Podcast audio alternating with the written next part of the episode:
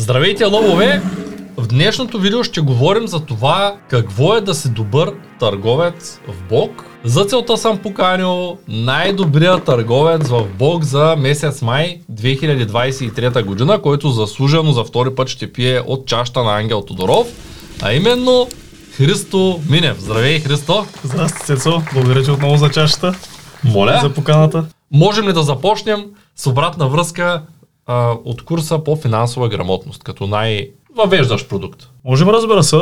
Даже, честно казано, тъй като с него имам най-дълъг опит и най-съществени резултати. И там може би съм приложил, е, най-вероятно не са 100, но огромен процент от нещата, които се преподават. Всъщност не просто ги знам, а ги прилагам на практика. Даже неща, които излизат извън рамките на курса, които вече са а, свързани с комуникацията ми с хората вътре и с колегите. Аз лично смятам, че този курс, да, първоначално през призмата на финансите, може да преобърне живота на един човек. В положителен аспект, разбира се. Видях въпросителната в а, погледа ти. Смятам, че може да преобърне живота на един човек. Истината е, че дали ни харесва или не, всичко около нас под някаква форма е свързано с финансов ресурс. И ако ние не можем в а, този аспект от живота си да боравим добре, истината е, че повечето от а, другите сфери на живота ни най-вероятно ще куцат по някакъв начин. Много хора казват, че парите не са най-важното нещо. И аз съм съгласен с това, но също така някои хора казват, че само хората, които разполагат с финансов ресурс, знаят какво наистина означава това.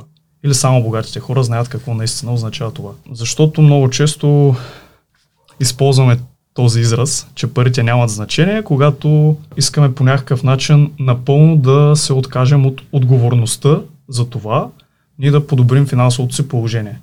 Това е абсолютен факт. Някой може да не е съгласен, това не променя фактите. В повечето случаи парите нямат значение, се използва от хора, които искат да премахнат отговорността от себе си за това да подобрят своите финанси. А това нещо неминуемо ще се отрази на тяхното здраве, на стабилността на тяхното семейство, ще се отрази на тяхната физическа форма. От един липсващ сегмент, от едно липсващо колело, всъщност цялата кола отива в канавката. Много често е точно така. И смятам, че този курс би могъл да свърши отлична работа в това да предоставя на човек възможността да се запознае с цялостното финансово планиране, да го научи той сам да управлява личните си финанси по такъв начин, че за него финансовия консултант на някакъв етап да се превърне по-скоро в а, ментор, отколкото в а, човек, който да дава а, наставления за всяко едно нещо. Финансовия консултант всъщност може да се превърне за човека в един посредник, който просто да намира подходящи сделки за самия човек, спрямо неговите критерии. Всъщност това е част от моята работа в самото начало, тъй като ние съпровождаме хората по време на целия период на курса, че и след това. Това е моята работа. Аз се опитвам да им а, преподам по най-добрия начин тези критерии, чрез които те да могат за себе си да определят дали една инвестиция е добра за тях или не. Това е нещо, което срещам в а, разговорите с хората много често. Какво за теб е добра инвестиция? Ами, не съм мислил по въпроса, съм много сигурен. Или искат да имат 300% доходност на година да. и не разбират какво да. е това инвестиция. Вие какво ще ми предложите? И аз казвам, ами, извинявам се, нали, но за да ви предложа нещо, трябва да разбера какво за вас е добра инвестиция. И ако аз имам такава, да ви я предложа. Ако нямам такава, по вашите критерии, просто няма да има какво да ви предложа към момента. Преди да ти задам следващия въпрос, искам да поканя зрителите да те подкрепят, като напишат атака в коментарите. Да не забравят да споделят това видео с приятели, да се абонират за канала, да ударят камбанката. Следващия ми въпрос е пряко свързан с това, което ти каза за работата с клиенти и инвестицията. Можеш ли да ме споделиш за некоректните практики, които другите търговци т.е. които знаеш, че търговци от други компании правят с клиентите. Можеш да ми кажеш за някои практики, които са много некоректни. Аз имам такъв опит с търговец, който ми предлагаше определен финансов продукт, който тогава а, ми предложи в размер който тогава нямах такива категории на мислене, според които да преценя дали той отговаря на моите доходи или не. И всъщност той ми предложи продукт на стоеност, която беше 4-5 пъти по-висока, отколкото това, което е разумно аз да отделя в тази посока. Аз все пак използвах някаква методика, за да преценя какъв процент от дохода се да отделя в тази посока. Не бях много сигурен дали тя е вярна. След като се записах в курса по финансова грамотност, осъзнах, че съм взел правилно решение и че всъщност този човек, знаейки колко е моя тогавашен доход, чувствително ме е подвел с идеята да вземе пет пъти по-голяма комисионна. Тук е момента да кажа на зрителите, ако искате да се запишете без никакъв риск в курса по финансова грамотност, можете да го направите от първия линк в описанието на това видео. Курса по финансова грамотност е провеждан от лектор от компанията. Може би вече, когато вие гледате това видео, няма да говори същия лектор Ангел Тодоров, който говореше до момента, а може и той да е все още, но той продължава, докато вие искате да го карате и има 100% гаранция за вашите пари. Тоест, ако на вас този курс не ви допадне, ако смятате, че това, което се говори в курса, не отговаря на вашите разбирания за живота, просто можете да пишете на асистента, който ви включва в обучението по всяко време, дори след като сте изкарали курса и да си вземете парите. Като говорим за некоректни практики, редно е да кажа какви са нашите, смятам, коректни практики към да. клиентите. Дори можеш да разкажеш за нещо друго или сещаш ли се? От а, наблюдения.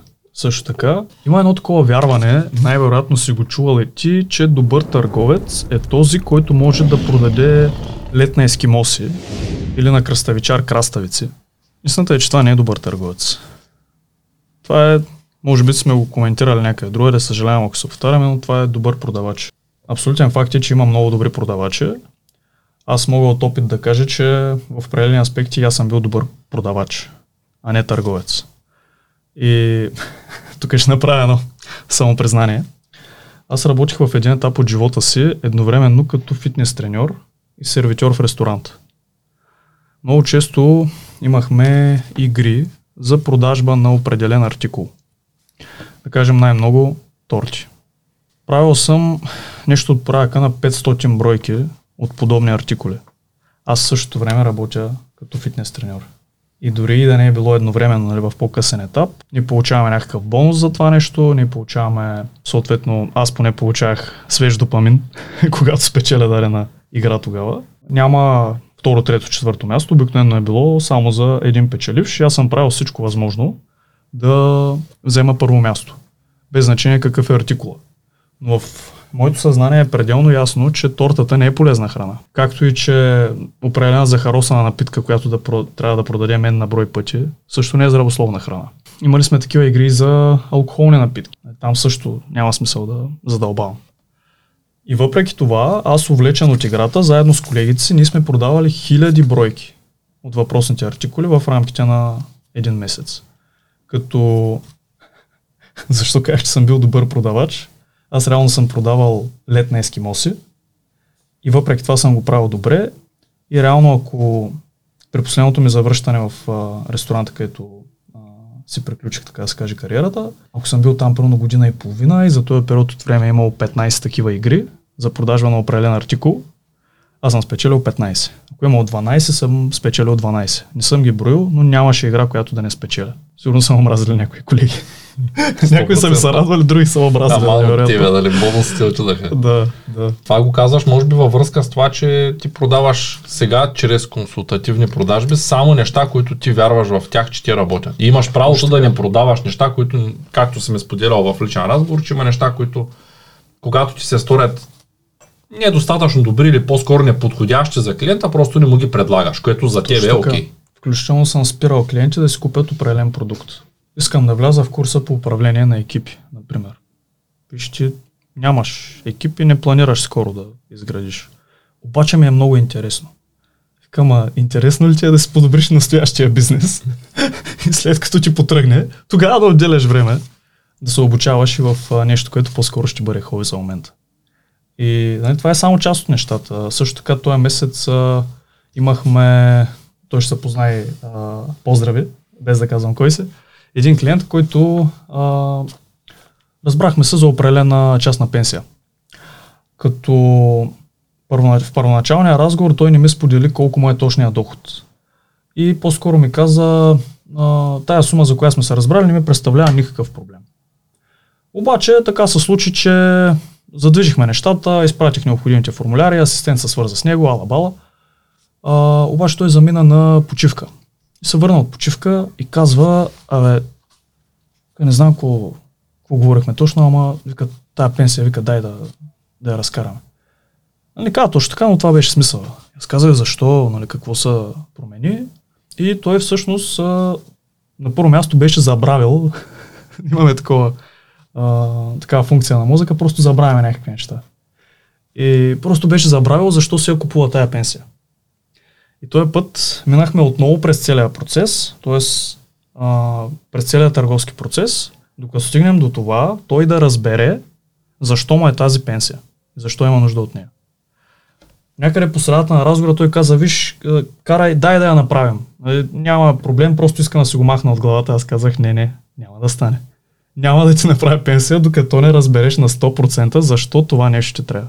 Докато, докато не разбереш защо ти трябва този продукт. Това видео спокойно ще го кръстим какво е да се търговец за Волк, защото ти си ясното олицетворение на човек, който трябва да работи в тая компания. В тази връзка ние създадохме, сега бяхме на тимбилдинг, ти не можа да дойдеш, защото гонеше таргет от миналия месец, в който ние изградихме бранд идентичността на компанията. Знаеш ли какво е бранд идентичност? Знам бегло от а, обяснение на Ангел. Но може да... Мога да навляза малко в детайли. Да. Бранд идентичността е онова нещо, което характеризира една компания. Както един футболен отбор, ние знаем, че той е с определен цвят, има определени кадри в него, които изглеждат по определен начин, или една група от хора, ние знаем, че тия, тая група от хора е да кажем жени, те имат деца, да кажем ако групата е от майки и така нататък. Тоест, бранд идентичността е всичко това, цялата тая съвкупност, като започнем от каква е ценностната система на компанията, как, как изглежда един човек работящ компанията, как изглежда един клиент на компанията, докато стигнем до накрая до знаме на компанията, химна на компанията, цветове на компанията, лого на компанията, присъщи черти на една компания. Тоест, когато някой те погледне, той да знае, че ти си от тази компания. Това е бранд идентичността. И докато бранд идентичността е много ясна за хората, които създават компанията, т.е. за мен и за Ангел, ние сме напълно наясно с ценностната система на компанията, то тя не е чак толкова позната за новите кадри в компанията. И ако те нямат ясно разписан списък с как изглежда бранд идентичността на компанията, то те не могат да се ориентират и много често не са наясно с какво се случва в компанията. Не могат да се свържат един с друг. Това го разписвахме последно. Та искам да кажа, че като да слушам как подхождаш към клиентите, на какъв принцип работиш с клиентите и така нататък, това ясно показва, че ти си точно примера за търговец в българска образователна кибернетика. Нали, говоря с правилния човек в тази ситуация. Добре. Има много правилни хора при нас, от които аз не случайно наблягам на това, а, че се уча от тях. Просто още не са се появявали при теб. Но гарантирам, че имаме изключително стоеностни хора и търговци в компанията. Искаш ли да ти разкажа какво сме разписали за бранд идентичност? С удоволствие. Разписали сме силните страни на нашата компания, да кажем дългосрочна работа с клиента, персонален консултант, много добра система за създаване на специалисти. Това, което говорихме и в предния подкаст. Е, ти ще кажеш, че си създал търговец, който да вари по 17 000 лева. Я не са надувайте. То, точно така да правихме. Той само се създаде благодарение на системата. Система за създаване на търговци, за създаване на лектори. За момента казваме предимно с авторски образователни продукти, но тъй като ние нямаме идея да пред, променяме нашата бранд идентичност във времето, предимно, защото все още 100% от продуктите на компанията са авторски. Днес стартира курса на Геомил Георгиев за онлайн търговия, който го правихме заедно с него.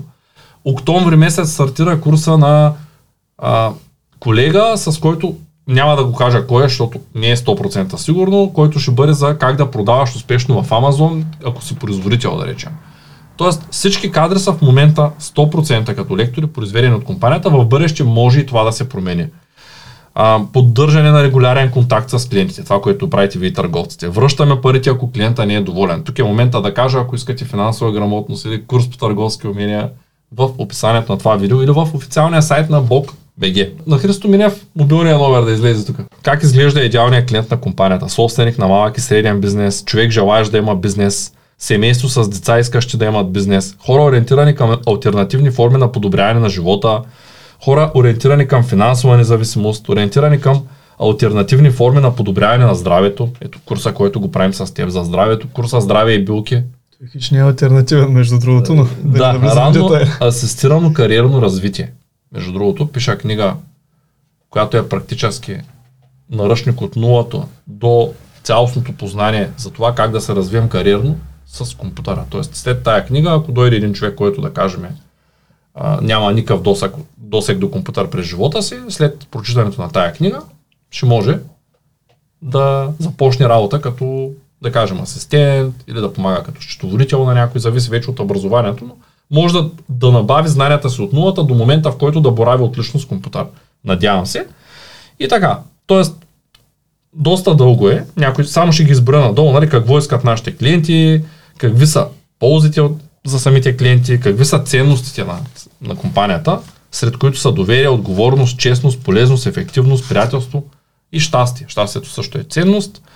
Какви са причините за доверие са изборени тук. Аз го написах като, че е един от първите такива бизнеси в България. Може да прочетете книгата Пусни народа ми да кара сърф и ще разберете малко повече за това, което говоря в момента. Аз мисля, че е първият бизнес в България, но написах един от първите, тъй като винаги може да се появи някой създаден преди 10 години, опитал се да направи нещо подобно, но не сполучил. Така. И какво ни различава? Не знам, знаеш ли какво ни различава? Много Запознавам хората с брат идентичността на компанията, но различаване най-вече това, че разбираме, че нашия успех се гради върху успеха на нашите клиенти. Точно Това така. е. повечето компании не го правят. И разбираме, че клиента има нужда от решения, а не от идеи. Точно така. И считаме, че приятелството и честното отношение е в основата на дълготрайният и успешен бизнес. Чак ми се да работи. Да работи ли се? Иска ми се да прозваря няколко човека. Това нещо е супер. А, смятам, че трябва да бъде правено не само от теб и Ангел, а от а, всеки един търговец. Само тогава има тази сила, която има, тия думи имат сила, само ако хората са участвали в процеса. Бранд идентичността на компанията я създадохме първо с Ангел, а после я подобрихме с целия ми екип. Абсолютно целия ми екип. Е, за това ставаше въпрос. без а, Това един от колегите, който доста по-рано беше планирал почивка, се събрахме в, на тимбилдинг в Стара Загора, Да. седнахме Да. и даже го има целият процес записан, за да могат да видят всъщност как ние задаваме въпроси и отговаряме. Искам да се извиня на нашите зрители, че видеото е записано в а, Full HD от името на Стоян. Просто се наложи да записваме в Full HD. Това ще е първия материал в канала, който ще е качен с ниско качество. Като Край. Full HD не е чак толкова ниско качество, но аз се чувствам зле, тъй като аз съм, знаеш, че съм на так. Махам Така. се с, сабскрайба. Добре, Това- м- това прелечаш. Ще го гледаш без да се сабскрайбнат. Добре, имаме много добра система за създаване на търговци, за създаване на лектори. Само аз успях да произведа 4 лектора последните 3 месеца. Сега пускаме курс за психология, курс за онлайн търговия, курс, който стартира съвсем скоро за здраве и билки. Предимството е, че работим с клиентите и създаваме кадри, а пък следствието е, примерно, че с тези клиенти, с които работим, в дългосрочен план им са пром- променят им са някакви неща и се подобряват. Добре, възможност за свързване с хора от нашите обръчи фирми. Ако, примерно, да речем, дойде някой човек, който има хубава идея, и ако имаме друг човек от нашите обръчи фирми, да има хубава идея, може да се стакне с идеята на новия човек, който има. Тоест система за създаване на добри партньорства. Да, Знаете ли кои са ни конкурентите? в зависимост от как ги разглеждаме, защото ние имаме конкуренти на доста писти.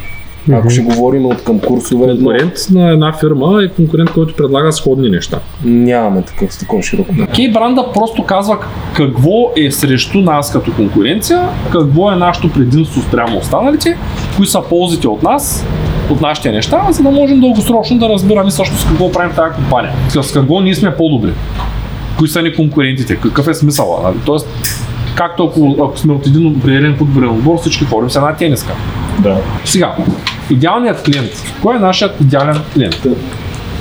Собственик на малък и среден бизнес, човек желаещ да има бизнес, семейство с деца искащи да имат бизнес, хора ориентирани към альтернативни форми на подобряване на живота.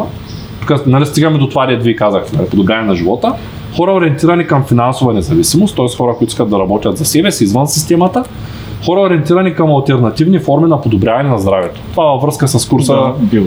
Какво искат нашите клиенти? Качествено образование си. Качествено. Предимно финансова независимост. Финансова Ако съдим по коментарите особено. Резултати. Финансова независимост. Това е смисъл си за него. Това всичко води до по-спокоен живот. Така, има, искат по-голяма популярност, повече продажби, повече клиенти да си купят решения, а не още един проблем. И предлагаме решения на техните проблеми. Всяка една компания има ценностна система. Кой каза тук ти, че имаме 100% гаранция за парите, повечето компании говорят, ама не връщат. Нали? Ние имаме ценностна система. Ценностната система означава точно това. Както един християнин не лъже, не краде, не изневерява, не пожелава жената на ближния, ако има две ризи, би трябвало да даде едната на ближния. Не, той ако е истински християнин, той ще даде едната. Нали, както на мъжа, ние знаем, че всеки мъж трябва да бъде честен, трябва, трябва да бъде смел. Нали, някакви неща, някак са забравени в 21 век. В нашата компания ни се стараем да ги имаме. Едната е честност, ние не си подвеждаме клиентите в никакъв случай, без значение. Втората е полезност, ефективност, приятелство. Тук са писали щастие. Аз обаче мисля, че имаме и други ценности. Например, сещате ли се за такива? Аз Доверие. ще кажа. Доверие, добре. Имаме отговорност, доверие, честност, ефективност, полезност, приятелство, щастие. А, за да ни подкрепите, може да ударите един палец нагоре, да споделите видеото с приятели и нека да продължим с следващия въпрос, който може би ще ти изненада, а може би не. Важна ли е вярата в един бизнес? 100%. В началото какво друго имаме, ако не е вярата. Първоначално дори нямаме плана, така че със сигурност е важна и това е нещо, което много често се случва преди да има план, преди да има доказателства, преди да има а, ясна визия как ще бъде извървян този път. При първите ми срещи с Ангел той не ми изкара от джоба си един план, виж тук точка 1, точка 2, точка 3 и хоп, на 6 месец ще постигнеш тези резултати. Първоначално търговецът продава идеята. Плана идва после, изпълнението идва след това. Така че със сигурност а, има нужда в началото човек да, да си повярва. И най-вече а, да повярва на себе си. От там нататък вече и на ментора, ако е в подобна на моята ситуация, но на първо място да повярва на себе си. Аз, както казах, някои от предните ни клипове, увереността си я нося в джоба постоянно. Въпросът е, че аз внимавам да не остана празнодумец.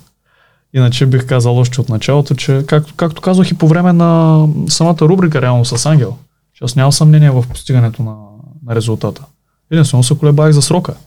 Защото ако не беше рубриката, най-вероятно пък и нямаше да го направя в такъв срок.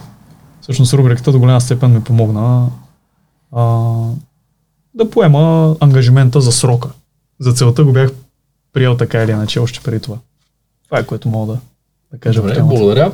Ако имате някакви въпроси, можете да ги зададете в коментарите. Аз сега съм подготвил един още по-интересен въпрос към теб и то е на какво според теб се дължи успехът и бързото развитие на нашата компания до момента? Мислил ли си по този въпрос? Искам да кажа, че той не е подготвен за въпросите, той не знае Аз не скучно. съм за нито един въпрос предварително. Няма не никаква за този. подготовка, ние просто тренирахме и аз показах сядай, че няма време. Да, Така че това, това се случва, когато си без подготовка, говориш истината и само истината. да, да. Нищо, че винаги така ме хващаш, вече съм свикнал да не съм съвършено подготвен. Няма и нужда. На какво се дължи успехът и бързото развитие на нашата компания? Ами, всъщност, всяко едно нещо, което става бързо, обикновено има предистория. Аз преди да постигна тия резултати, в който работи успява, във всяка една моя работа, професия, работно място, длъжност, съм се старал да давам всичко от себе си. Винаги, влизайки в дарена дейност, съм гледал да компенсирам това, че съм по-неук и по-неумел от колегите си с допълнително работни часове. Не казвам, че е най-добрата стратегия на света. Ама пък до сега навсякъде е сработила. Да, ощетила ме е с някой друг час а, а, лежане на плажа, разходка, първоначално и с някоя друга тренировка, а, с някое друго събиране с приятели, но всъщност тази предистория ми е позволила, когато стигнем до тези 6 месеца, аз да се захвана с работа, която никога преди това не съм работил и да постигна такива резултати за такъв период. Тоест, предварително съм работил по други аспекти, нали, градяне на дисциплина, постоянство, трудолюбие. И тия неща реално са ми помогнали, когато се захвана с тази рубрика, аз да постигна такива резултати. По същия начин е и с компанията. Ти си се подготвил като предприемач 20 години преди да се срещнете с Ангел и да сключите това партньорство. Ангел се е подготвил също без значение дали го е осъзнавал или не, но всъщност целият живот и на Ангел и твоя преди това ваше партньорство е подготовка за това нещо. Без значение дали го осъзнавате или не. Моя целият ми живот преди аз да се включа в компанията, реално е подготовка за това нещо. На колегите от търговския екип. Целият им живот преди това е подготовка за това нещо. На видеоедиторите, на маркетинга. Всички имат някаква дълга предистория и цял куп от обстоятелства, които са ги докарали до това а, те да могат сега да се изпълняват работата качествено. И да могат да се синхронизират помежду си. И да направят един силен екип. Така че, кое ни направи толкова бързо, толкова успешни, ами до голяма степен това, че а, с а, мисията, която има компанията, тя обедини хора, които съзнателно или не, са се подготвили цял живот преди това за този ден, в който ще се сключи това партньорство и ще стартира работа в тази посока. Така ги виждам аз нещата. Може да съм прав, може да не съм, но това е моята гледна точка от самото начало. Че нещата се случват тогава, когато трябва, с хората, които трябва, по начина по който трябва. Това е чудесно. В един от предните разговори ти ми споделя, че се чувстваш се едно си на 20% от капацитета си. Да. Не си достигнал до нивото, което ти желаеш да стигнеш. Въпреки добрите си резултати, смяташ, че си на, на, в началото на пътя. И тогава аз се спомних, че слушах един подкаст на български предприемач, няма значение кой, в който той каза, че Бил Гейтс, с който се е срещал лично и избори други фигури, Стив Джобс и така нататък. Сега не знам дали се е срещал с всичките лично, но а, каза, че аз не се и съмнявам, може би се е срещал, той може би от малкото българи, които ги е виждал на живо тези хора в определен период от живота тъй като Стив Джобс няма как да го видим на живо в момента. Каза, че те не са по-умни от нас и не са кой знае колко по-различни от нас. Имат същото време на света, но това, което ги отличава от средностатистическия предприемач е, че те ясно знаят какви са им задачите и използват това правило 80-20, правилото на парето и махат 80% от нещата, които просто са с по-низкия резултат. Ти знаеш, че 80% от резултатите идват от 20% от работа Да. в един човек. Точно така. Тоест фокусът им е много ясен. И сега ще попитам тебе ти, всъщност, според теб, колко е важен фокусът за един добър търговец? Страшно важен е във всяка една сфера от живота не как? само за... По-старен въпрос. А как ти подобряваш своя фокус? Какво правиш по въпроса? На първо място фокусът става много ясен, когато човек си прегледа графика и начина по който го изпълнява. Всъщност, графика е като едно резюме на това как протичат нашите дни, седмици, месеци и той ни дава много бърза обратна връзка, ако решим да му направим анализ.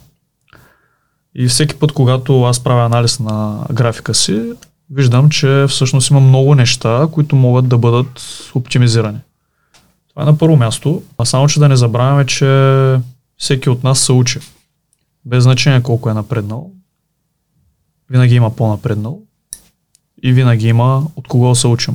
И тъй като аз оставам с съзнанието, че имам още много какво да уча, сравнително отскоро, започнах по-активно да използвам работата си с Ангел, за да ми помага в а, тази посока. Защото, може би беше някъде около два месеца преди края на, на предизвикателството, който работи успява. Реално тогава той ме потърси и ми каза обичайните неща, сър, как си, как мина месеца и така нататък. Нали, тогава предния месец беше минал добре. И всъщност ми каза, знаеш ли, ти си един от най-новите търговци в а, моя екип. Всъщност нямаш а, толкова голям стаж нали, в нашата работа. И в същото време ти си един от хората, които най-малко ме търсят за помощ, съдействие, съвети.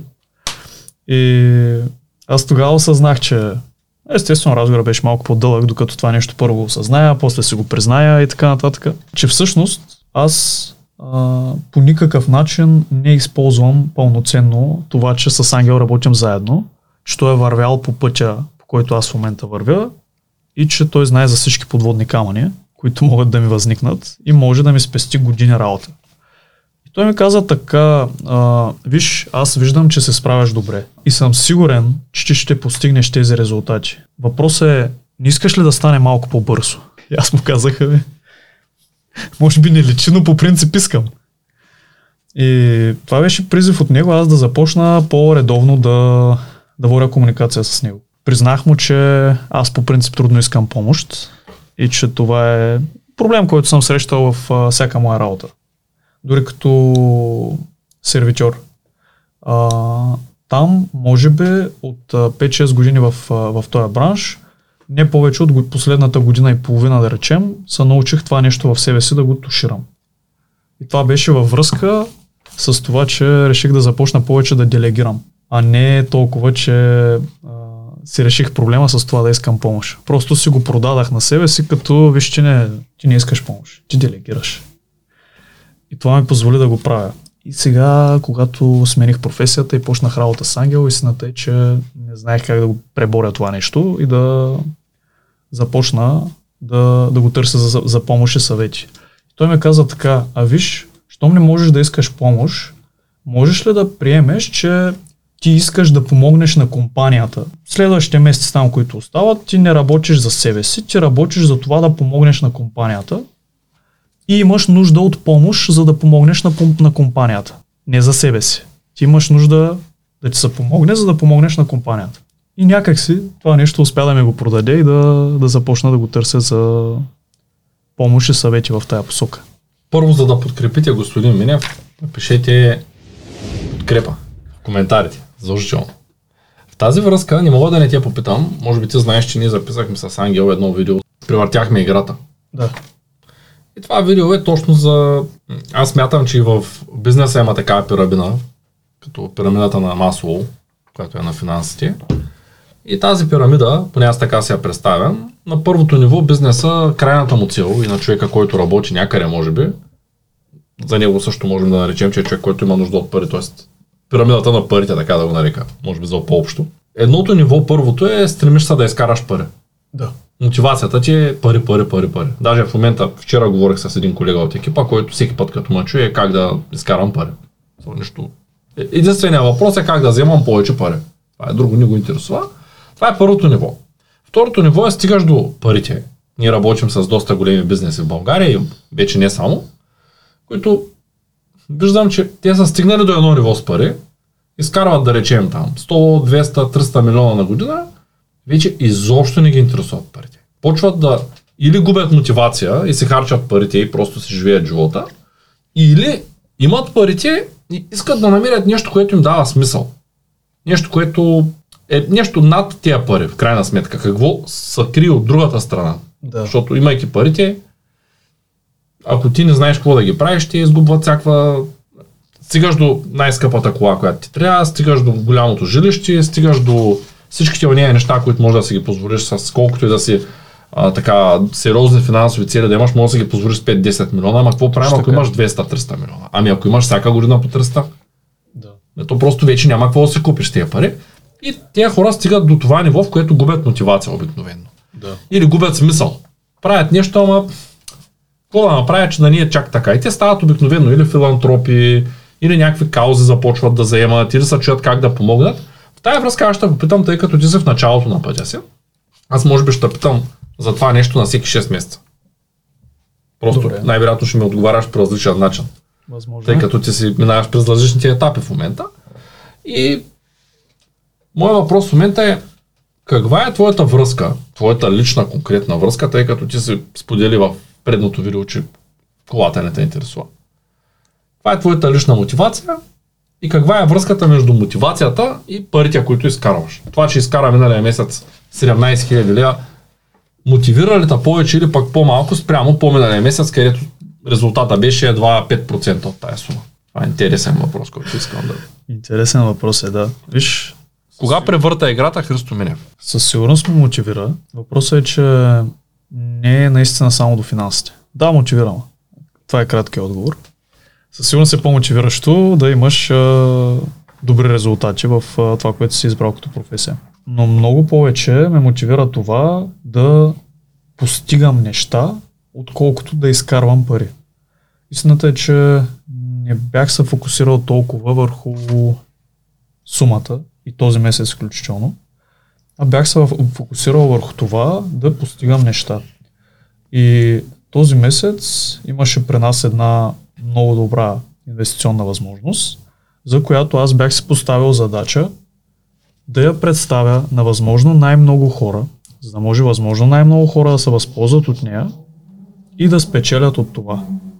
С което вече те по най-различни начини да си подобрят живота.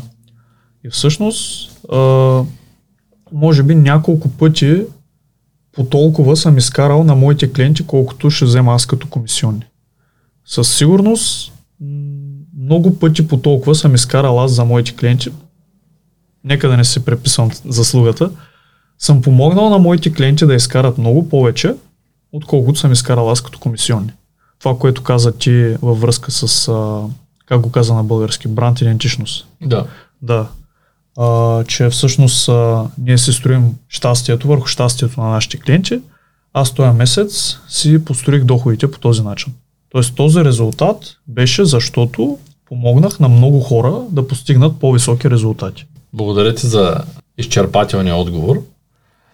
Имам един въпрос, който е свързан с това какви са твоите дългосрочни цели в компанията.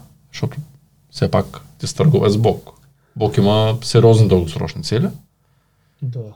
и то фокус е върху клиентите, а не върху финансите, както и ти казваш. Какви са твоите лични дългосрочни цели? Как, как си представяш развитието, да кажем, твоето след 5, 10, 15 години? Вижте, Цецо, аз съм си поставил много цели. А, истината обаче е, че не за всяка от тях искам да споделям. Наскоро получих един такъв коментар от клиент, че е редно всеки от нас да е публична личност, хората да го познават и така нататък, че също той ми каза а, нали, това, което ми направи впечатление, че така трябва. Аз не мисля, че генерално нещо трябва, че някой нещо трябва да прави. Абсолютно е така. Е, по-скоро смятам, че всички ние сме свободни хора и можем да правим а, лъвски скок към свободата тогава, когато решим, по начина по който решим. А и аз не съветвам никой, ама никой, който не обича да го спират по улицата непознати. Който, сядайки в заведение, да не се чувства добре, ако непознатите му говорят и му казват някакви неща и му задават въпроси. Да става инфуенсър, да записва видеа и да ги качва в интернет. Защото наистина това много помага в определени ситуации, но изключително много пречи в други ситуации. Да. Не може да си представите какво значи човек да няма спокойствие. Отиваш някъде, забутваш се в най-забутаното заведение, в най-малкото градче или село, или пък най-най-накрая някъде на плажа, даже може и в Гърция да отидете, и в Турция да отидете някъде другаде. Да. И докато се заблювате чадъра или заставате някъде под някакъв чадър, ако не се носите, защото всеки е различен, да речем аз не си нося чадър, но имам приятели, които си носят и го забиват и слягат под него, вече някой ви е намерил и ви говори. Тоест, това е нещо, което човек, за да го прави, според мен трябва да бъде определен тип човек като характер и за него тези неща да не са проблем. Да речем, аз когато един от най-големите клиенти, с които работим в момента, той е с 230 милиона клиента, в един такъв разговор, официален с него, на една вечеря, той ми каза, аз никога не искам да давам интервюта, да заставам пред камера и да правя такива неща. Нали? Чудя се, защото ти си го направил изобщо. Аз му казах, аз нямах много избор. Защото бях в малък град, родители, които са почти пенсионери бяха тогава, без връзки, сестра ми работи в радиото, майка ми е работила чистачка в болницата до момента, в който просто е фалирал изчислителният център, баща ми работеше хладилен техник в пивовара, преди това хладилен техник в а, завод за сладолет. И реално, ако аз искам да създам нещо и да привлека някакви хора, с които да работя, няма много избор. Нали? И трябваше да кажа, окей, какво правим? Трябва да имам някакъв план. план А отивам в чужбина, план Б отивам в голям град и гледам да ме забележи някой, план С, план Д. Кой е най-лесният вариант за мен? В който да не се налага да хоря в друг град, защото аз не исках да хоря в голям град и в чужбина. Исках, не ме интересува, аз това ще го направя. Нали, Ако аз почна да говоря на тая камера и да казвам това, което мисля, рано или късно ще ме намерят хората, които мислят така, както мисля аз. И той, той така и стана, нали? Ето 5, 6, 7 години по-късно. Точно Леко така. съм се преместил. Само не мога да кажа, и ти не можеш да кажеш, че си нямал избор. Най-вероятно си имал много избори. Имах, аз казах, имах си- много варианти. Точно така, Обаче да. казах, това е моят вариант. Да. Нали? И, и трябва човек да може да се понесе и позитивите и негативите. Точно така, 100% има и негативи. Ето чу един негатив. 11 часа през нощта. Прибирам се от тренировка. Наложи се да отида късно. Вървя си бавно и спокойно и забелязвам сянка, която ме приближава с бързо темпо. поради стечение на обстоятелствата имам някакъв допир с бойни спортове и се приготвям за схватка, евентуално. И така вече леко съм навел бричката, застанал съм така, има изпреварва един човек и аз тъкмо така се готвя да го а, посрещна да го посъветваш. да го, да го здрави съм, да го посрещна. И той ми прави така, защото аз съм и на слушалки. И аз свалям слушалките и той ми казва, извинявай, ти имаш нещо общо с Ангел Тодоров. Аз казвам, ами да, да, имам обаче, друг път не ми се появявай така зад гърба в 11 часа през нощта, защото нали, повече да не се запознаем. Та, да, има и негативи, със сигурност. Зависи кой как го приема. Ако някой е супер общителен, обича да говори с различни Аз хора, нали, това е плюс, но не винаги, не винаги е готино. Нали. Отиваш някъде, искаш да си сам. Или пък искаш да си само с приятелката си, или искаш да си само с някаква компания. И ти идват някакви хора и ти буквално трябва да им кажеш, че не може в момента да си говориш с тях, те са разочаровани, това е трудно. Да, и е трудно да си чак толкова константен, защото аз съм за общителен. А, нали, работя в момента професия, с която говоря с 50 човека на ден, примерно, или с 20 в най-лошия случай. При това съм работил така, с която говоря с 200-300, обаче има и моменти, в когато не си в настроение и в 11 часа вечерта може би имаш нужда от а, малко спокойствие, да останеш с мислите си и така нататък. И представи си, че те среща един такъв човек и ти се отнесеш с него грубо. И той просто е хванал в такъв момент. Обаче от там нататък Цветан Радушев на живо не е същия, нали, той е съвсем друг човек. Та, цялото това нещо нали, беше свързано с това, че а, една от а, дългосрочните ми цели реално, която а, ще си позволя да споделя, е тази, която е била на всяко предишно мое работно място. И тя ме е движила, докато успея да я изпълня. Всеки път, че и след това. И това е целта да стана най-добрия в това, което правя, на мястото, където го правя.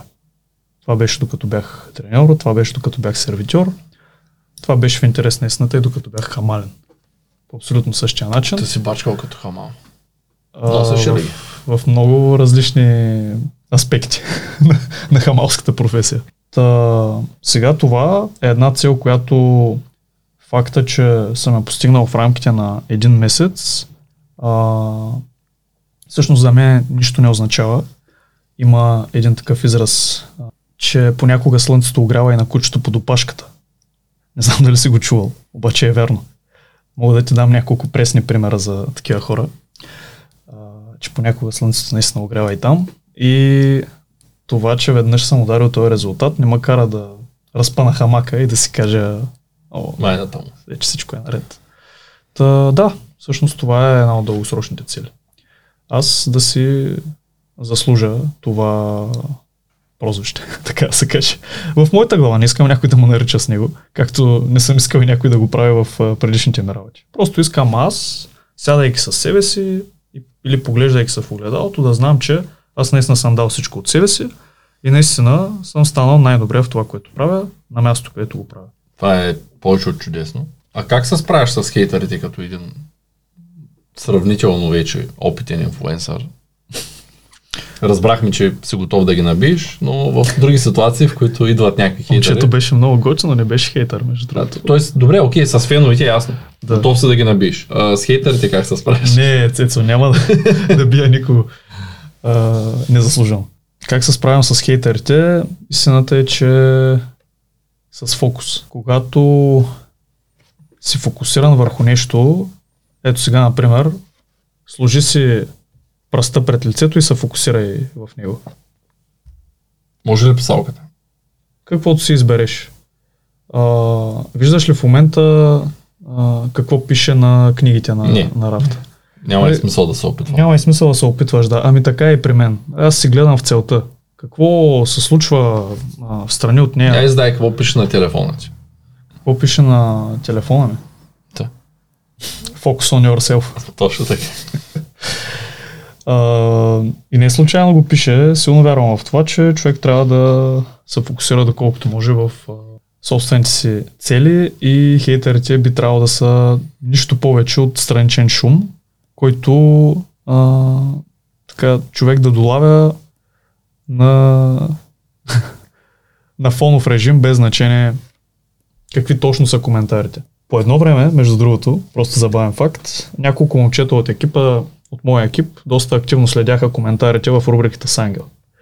Имаше един коментар от а, някой, който вече съм го запомнил, нали, те ми го изпратиха, че един вид, а, не го помня дословно, на тия некадърници няма да им дам и коридора да ме боядисат. така че, а, е, как, как да ти кажа, просто не съм фокусиран върху тия неща. Просто си гледам целите. Няма, нямам някакъв друг метод, с който да се справям с хейтерите. Аз трябва да чувствам някакъв а, негатив от това нещо, за да тръгна да търся други мерки, да се справям с това. Нямам, нямам такъв. Не изпитвам такъв за сега. А Знаеш ли, ти в един от предните подкасти, който се казва Как да печелим повече пари от работата си, ми беше отговорил на въпроса защо който работи ще успее. Сега обаче имам нов въпрос и то е защо който работи успя. Какво можеш да кажеш по темата? Това, което ти направи, може би беше скок, лъвски скок към свободата в последния момент. В последния месец ти се изстреля Да. И излетя. Успешно. Студиото трябва да бъде празно след 10 минути, така че Минев имаш 10 минути да отговориш на този Да, въпрос е. максимум. Да. Ще се постарая. И, и то веднага след като всички ударят палец нагоре, ударят към банката, споделят видеото с приятели, ако смятат, че им е полезно, напишат атака в коментарите, това много помага на алгоритъма и могат да дойдат на ня- някои от нашите семейни екскурзии, казвам го в почти всяко видео. Последните дни от всеки един месец. Защо който работи успя? Истината е, че това, както казвах често и в рубриката, можеше да се случи за месец, можеше да се случи за 5, можеше да се случи и за 10, можеше да се случи и след година. А, въпросът е, че това, което говорихме през цялото време в рубриката и което често си говорим с теб, всъщност са универсални принципи за това как работят нещата в, а, не само в сферата на финансите, а във всяка друга сфера и те нямат изключения. Или ако има са много редки, понеже всичко си има изключения. А, това да имаш а, правилна методика, а, да си постоянен и да полагаш а, сериозни усилия в а, изпълнението на тая методика, винаги води до, а, ако не еднакви, то до сходни резултати. Понеже има и фактори, които не са а, на 100% в нашия контрол, това е да кажем факта, че може да попаднем на различни клиенти. Някои от тях да са по-благоприятно разположени към нас, други да не са, но а, винаги това е с по-малко значение, когато а, човек спазва методиката и всъщност получава статистически някакъв резултат. Нали, Какво имам пред като казвам статистически? Ако си направил една продажба този месец с една среща, това не означава, че имаш 100% успеваемост с продажбите. Ако направиш 1000 продажби и имаш а, така да 1000 срещи, и имаш 100 продажби, това вече може би означава, че имаш 10% успеваемост. Най-вероятно ще разбереш най-добре, когато направиш 10 000 срещи. И ако тогава имаш около 1000, значи най-вероятно имаш 10% успеваемост. Но шанса а, тази 100% успеваемост с една среща и една продажба да бъде задържана в дългосрочен план е нулев.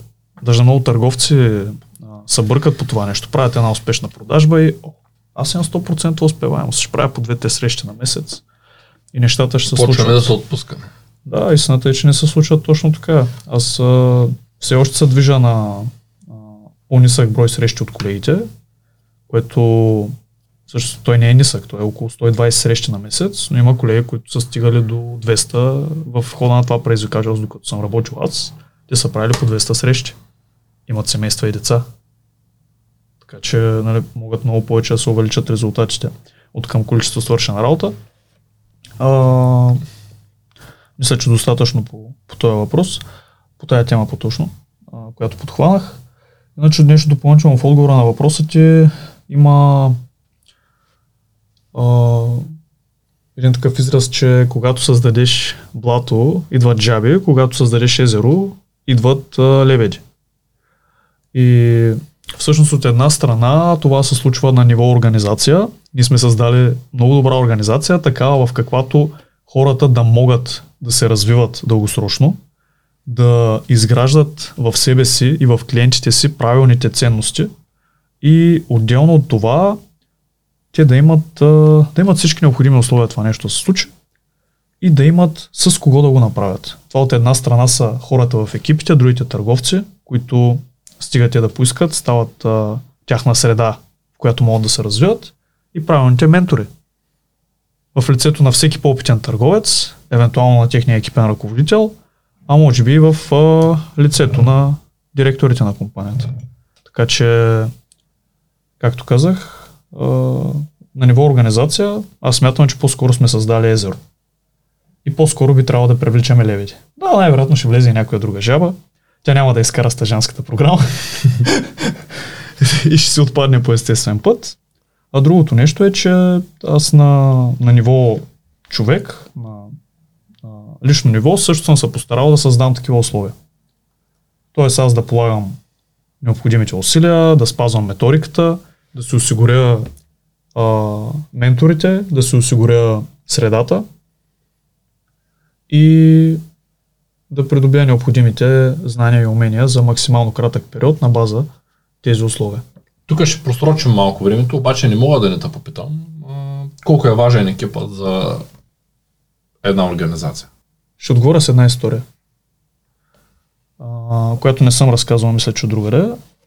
Това се случи, може би, някъде преди два месеца. Един ден във Viber видях, че съм добавен в една група.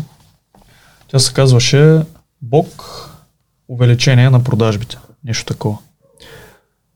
И в тая група влязах да видя кои са търговците, видях кои са.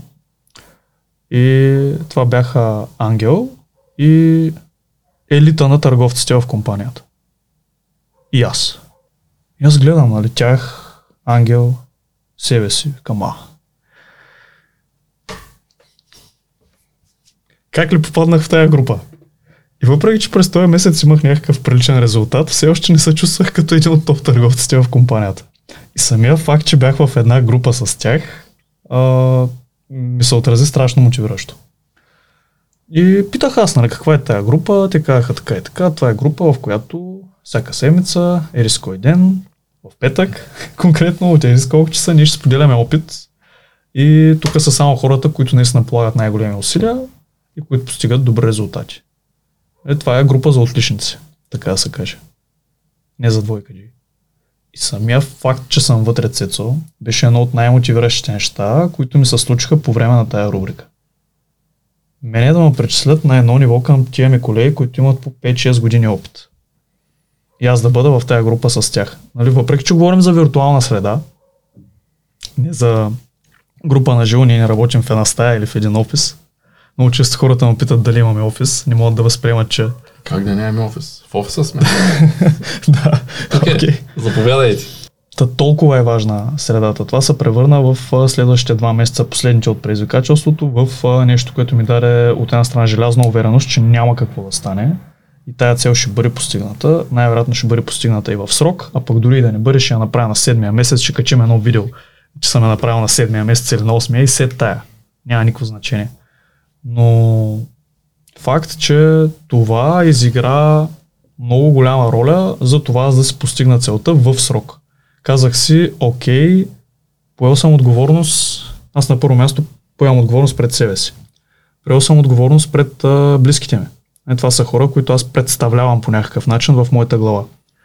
А, както казва Ангел, а, много често разказва един, а, една сцена от един филм, където а, двама войни а, преди битка си го а, обменят там някакви реплики и един я казва, виж аз съм Еди си кой, син на Еди си кой, внук на Еди си кой, правнук на Еди си кой, аз няма как да загубя. И аз възприех тая нагласа, че аз представлявам моя род, един вид, и аз трябва да го представя добре. Представлявам компанията, представлявам моя екип, който аз развивам, представлявам Ангел, представлявам тебе, представлявам колегите от търговския отдел и всички клиенти, които са ми се доверили. И аз няма как да загубя. И си казах, окей, до сега какво правихме? Правихме, вече те вкараха в отбора. Още може би не си заслужил. Сега трябва да докажеш, че ти наистина си за тука. Толкова е важна средата. Потресаващо важна е. Не съм и очаквал по-детайлен отговор. Благодаря за което. Прекалявам ли с детайлите? А, не, напротив. Сега се сещам за една друга история съвсем скорошна с теб. Скоро имаше ситуация, в която от твоя екип човек иска да, да говориш с негови клиенти за сделка, от която ще вземе голяма комисионна. Голяма, голяма, четирицифрена. Да. И когато стигнахме до там, ти отиди и затвори сделката, т.е. обясни на клиентите, даже те останаха твои клиенти, доколкото разбрах. А, когато стигнахме до там, а, дали да се споделите комисионната като търговец, ти каза не в никакъв случай. Аз нямам никакво желание да вземам такива пари. Защото за мен е важно другия път, когато има такава ситуация, аз пак да затворя сделката и да работя в посока на компанията. След което аз пък се спомних от едни думи на Ангел, които той казва, че всеки малък мъж мечтая да стане силен и смел. Нали? Си казах, окей, на Христо явно не му трябва тия там няколко хиляди лева. В момента той иска да е силен и смел, да помогне на компанията. Тя реално, ти не веднъж си казал, че в момента финансите не са ти проблем. И тук вече историята не я знаеш, седмица по-късно знаеш ли какво се случва. При този колега, при този същия колега, пристига един клиент, който пристига обаче от сапорта. Дигат му от сапорта, той казва искам да си купери кой си курс, веднага трябва да вляза, курса почва утре. Аз съм клиент на Ангел Тодоров. Това го казва на сапорта и затваря. Те му дават съответно твоя колега, който ти си му свършил услуга. Твоя колега говори с клиента, дава му цялата информация, която му е нужна. Клиента преценяват заедно, че курса е за него, защото ние продаваме консултативно. Затваря сделката, след което той отива при асистент. При асистента попълва една анкета. И клиента попълва анкетата, че всъщност не Ангел му е консултант, ами твоя колега му е консултант, след което той стига до, вече до колегата. И тъй като колегата е наясно, защото е провел предварително разговор с екипа, знае, че този клиент е на Ангел. Обаче асистента не е наясно и асистента му казва, ще го отборя като клиент, защото нали ти го вкара в курса, обясни му за нещата. След което колегата пише на Ангел следното. Пише така.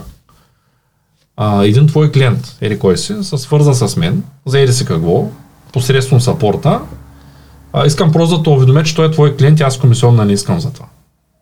Нали? Тоест това нещо се случва така. А, по-скоро е предай нататък. А на този колега в момента наистина му трябва пари. Нали? Но той просто вижда, че е част от екипа. Нали, той ме пита мене преди това какво да направя. Викам, виж, нито за Ангел, нито за мен има проблем да вземеш комисионна от този клиент. Ти прецени какво е най-редно да направиш. Нали, той е преценил, че твоя личен пример всъщност е правилният начин да се работи. Ако ти обаче беше взел половината, той нямаше да ме пита. Той веднага ще да вземе и той половина. Защото ще да каже, твоя личен пример, че той всъщност е правилният пример в нашата компания. Нали? Тук говорим за бранд идентичността и за всъщност ценностната система на компанията. Ако в ценностната система са така нещата, даже по, по този повод ни сега на последния тимбилдинг хорихме на кръчма и се почерпихме. И сутринта, тъй като половината бяха много зле, и аз бях сред тях, тъй като легнах в 3, обаче по навик станах в 4.20. И трябваше с един час съм да изкарам, че и да пътувам. А, и казах, че от тук нататък е тимбилдинг, в който се пие алкохол, няма да имаме. Защото ценностната система на нашата компания, нали, ако иска някой да си поръча чаша вино или малка ракия там или бира, нека да се вземе. Но конкретно излизане, в което някой да купува бутилки, да пие по Сам 200 със себе си. грама и да казва аз работя в Бог, аз не искам да има. Какъв пример ще дадем на хората? Да. Ако ние пушим, ако ние пием, ако ние взимаме непремерени решения, ако ние се държим зле, то ние сме част от компанията. И ако нашата компания ще бъде жив организъм и ще бъде изградена от лебеди, то нека да не ходим при жабите и нека да не се държим като такива. Не казвам, че хората, които се напиват по дискотеките, Отбележи го, моля. пушат и така нататък са лоши хора. Отбележи, Просто да. аз мятам, че тези хора, които по този начин а, функционират, те не трябва да образуват останалите как да живеят по-добре, как да са по-здрави и всъщност как да са, да са по-щастливи. Защото убеден съм, че алкохола, цигарите, кръчмите, липсата на сън, нито ставаш по-здрав, Да. нито си по-успешен. Със сигурност никой не е успял, наливайки се. Това го казвам. Не знам вие какво мислите, напишете го в коментарите. Просрочихме с 9 минути. Минев. Спокойно. Много ти благодаря за тази история. Аз не знам дали забеляза няколко пъти се погледнах, настръхнах докато... Ти ли я знаеш тая, тая, Не, не, това не заключението не от преди два дни. Не знам тази история за колегата. Да. Направо потресен останах. Страхотна история и всъщност точно така се развиха нещата, малко така а, кратка предистория. Аз също не знаех как точно да постъпя в тази ситуация, защото а, нямаме протокол за това нещо. Разбираш ли, нямаме все още някакъв протокол, в който да знаем, ако стане това, това правим в последствие. И просто почнах да разсъждавам логически. Има един такъв цитат на Марк Твен. Ако не знаеш как да постъпиш, постъпи човешки. И аз реших, че е най-човешки този човек не да го снижа, а да го мотивирам. Защото аз ако му взема и 5% от комисионната, или 10, или колкото и да е, той другия път, когато има сделка, която не може да затвори, той ще си каже, аз не мога ли да я затворя сам и да взема тия до допълнителни Варна, ако 10%. трябва или там, докъдето е, ще свърша да, работа. Да. Което е абсолютна а, загуба на време и на ресурс, защото той по този начин може да изтърве сделката. Той на първо място, ако погледнем като камера отстрани, а не от него или от моя гледна точка, той няма да помогне на хората. Те няма да вземат това правилно за тях решение, защото в случая беше най-правилното за тях решение. Отново отстрани погледнато. Той няма да помогне на себе си. Вместо да вземе последните 10%, няма да вземе никаква комисионна няма да даде възможност на мен да помогна на компанията, която аз съм си поставил като мисия и кой е щастлив от цялата тази ситуация и кой има полза. И за едни 5% да кажем или 10% можеше да се случи това. Точно Аз предпочитах той да бъде мотивиран. Аз да дам пример. Споделих а, с негово съгласие тази история в а, една от сутрешните ни оперативки с другите колеги. Всеки да знае, че от тук нататък така ще постъпваме. Аз им казах, че до сега не съм изкарвал пари на гърба на други хора. Сам си изкарвам парите и не искам аз да печеля от тях. Компанията има механизъм, с който ако аз ги развия достатъчно добре, след година, 2, 3, 5, колкото и да са, аз може и да взема някой лев от това. Но за момента, нали, аз го правя, защото искам да им помогна, както сме говорили в предишно видео. И същото нещо беше и към въпросния колега. Исках да го мотивирам и следващия път, когато той има, а, понеже там ставаше въпрос за 6 цифрена сума.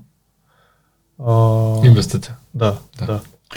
За инвестиция за 6 цифрена сума. Следващия път, когато той попадне на, без значение дали ще е на 5, на 6, на 4 цифрена или каквато и да е, на, на сделка, когато той може да помогне на някой, на себе си и на мен да си изпълня задачата, която съм си поставил, той да няма колебание дали да го направя за едни 5%.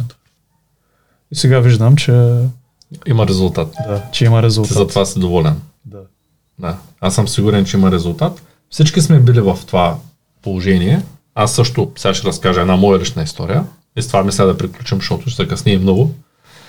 А, когато започнахме да работим, тъй като аз също продавам, ти знаеш, от време на време, но тогава продавах много. Наистина, даже имаше една вътрешна война с маркетинга срещу търговците, колко ще продавам аз, Ангел, колко ще продаде. Правихме Разликата беше 40 лева месеца, в който се сборихме за кой ще продаде повече, защото бяхме решили, че трябва да има съревнование, което между другото е хубаво, защото научаваш много процеси. И 2-3 месеца по-късно на мен ангажиментите ми се повишаваха, защото имаме нови попълнения в екипите, трябваше да обуча нови менеджери, трябваше да направя много неща. И във връзка с това, аз не бях свикнал да давам хора, които ме търсят мен лично, да ги давам на някой друг да работи с тях. Тоест получавах, някой ми пише във Viber, трябва аз да му звънна. Някой ми пише на имейла, трябва аз да му звънна. Някой ми звъни, трябва да му отговоря. Ти го виждаш, че до ден днешен се старая на всеки един да звънна и да върна. Обаче тогава не го виждах като проблем. И в един момент, защото аз имам навика да се разписвам какво правя, да сортирам кое ми отнема най-много време, да се задавам въпроса това оперативна задача ли е, ако е оперативна да я дам на някой. Задача, която някой друг може да свърши, не е оперативна, давам на някой. Задача, която аз мога да свърша, обаче не е задължително аз да я върша, давам на някой. И оставям едни задачки, които, тия, които не ги давам се, ако не са само аз да мога да я свърша, вече а, искам ли аз да я върша тази задача, колко е важна за мен. И колко време отнема, защото има задачи, които отнемат 20 минути, да речем да си купя храна. Да. Аз мога да пратя асистент да отиде да ми купи храна, обаче не се чувствам човешко същество, ако някой друг ми купи яйца. Нали, това е задача, която знам, че не е ефективна, обаче тя е жизненно важна да функционирам като човек. Същото е да се измия колата на левчето. Да. Нали, Задача не е ефективна, отнема 10 минути, аз се разтоварвам, раздвижвам се, слагам си някакъв подкаст и си мия колата сам. Правя го често лятото. Намирам, може да ме намерите на някоя автомивка с 2 лева и парцал. Нали? Колата е разпознаваема. Колата да пише бок на номера и двете са разпознаваеми, защото станаха две, едната я оставихме за служебна. И по този начин от една страна дигам ефективността си, като, като човек, като, Да. нали? От друга страна, а, се раз, Заземен. развивам по-добре, оставам, да, оставам на, на, на, на нивото, на което колкото и нагоре да отиде човек, той трябва да може да слезе и да говори с всички. Иначе той, той изгубва себе си, а да изгубиш себе си, бе не е най-готиното нещо на света, така или иначе. Нали, Защо ти ги казвам тези неща? Защото а, извода в крайна сметка е, че ние трябва да можем да пускаме. Нали, колкото и здраво да държиш, трябва да кажеш, окей, тези хора са ми екип, те трябва да се развиват. Тези контакти, що да не им ги дам на тях? Нали, то така или иначе така работи организма. Ако вие се развивате, колкото повече вие се развивате, толкова по-нагоре отива цялата екосистема, която градим. Колкото по-успешни стават клиентите, ти вече знаеш не за един, не за два, сигурно знаеш за 10, защото аз знам за много случаи, сигурно ти знаеш за десетки случаи, в които един клиент отива споделя на шефа си, на менеджера си, на комшията, на приятел, на братовчет си и той докарва бизнес то бизнес 40 клиента или 20 клиента Да, в компанията. И това се случва само единствено благодарение на отборната игра. Не става с а, аз ще ги взема тия сами, кой коцкато и да прави, нали? защото така не става. Това временно работи и даже това го има нищо лично към брокерите, това го виждам в брокерските много често компании, а, как те се бият за един и същи клиент, звънят на един и същи клиент. Вътрешно фирмено се случва това нещо. Кой ще го закара на оглед? Ама аз бях първи, ама аз пуснах обядата, ама аз му дигнах, пък на мен е звънна днеска пък.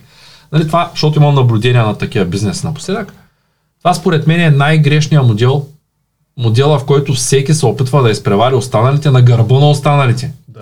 Защото то няма как да стане по друг начин. И ако по този начин се функционира в една компания, тя 100% ще потъне.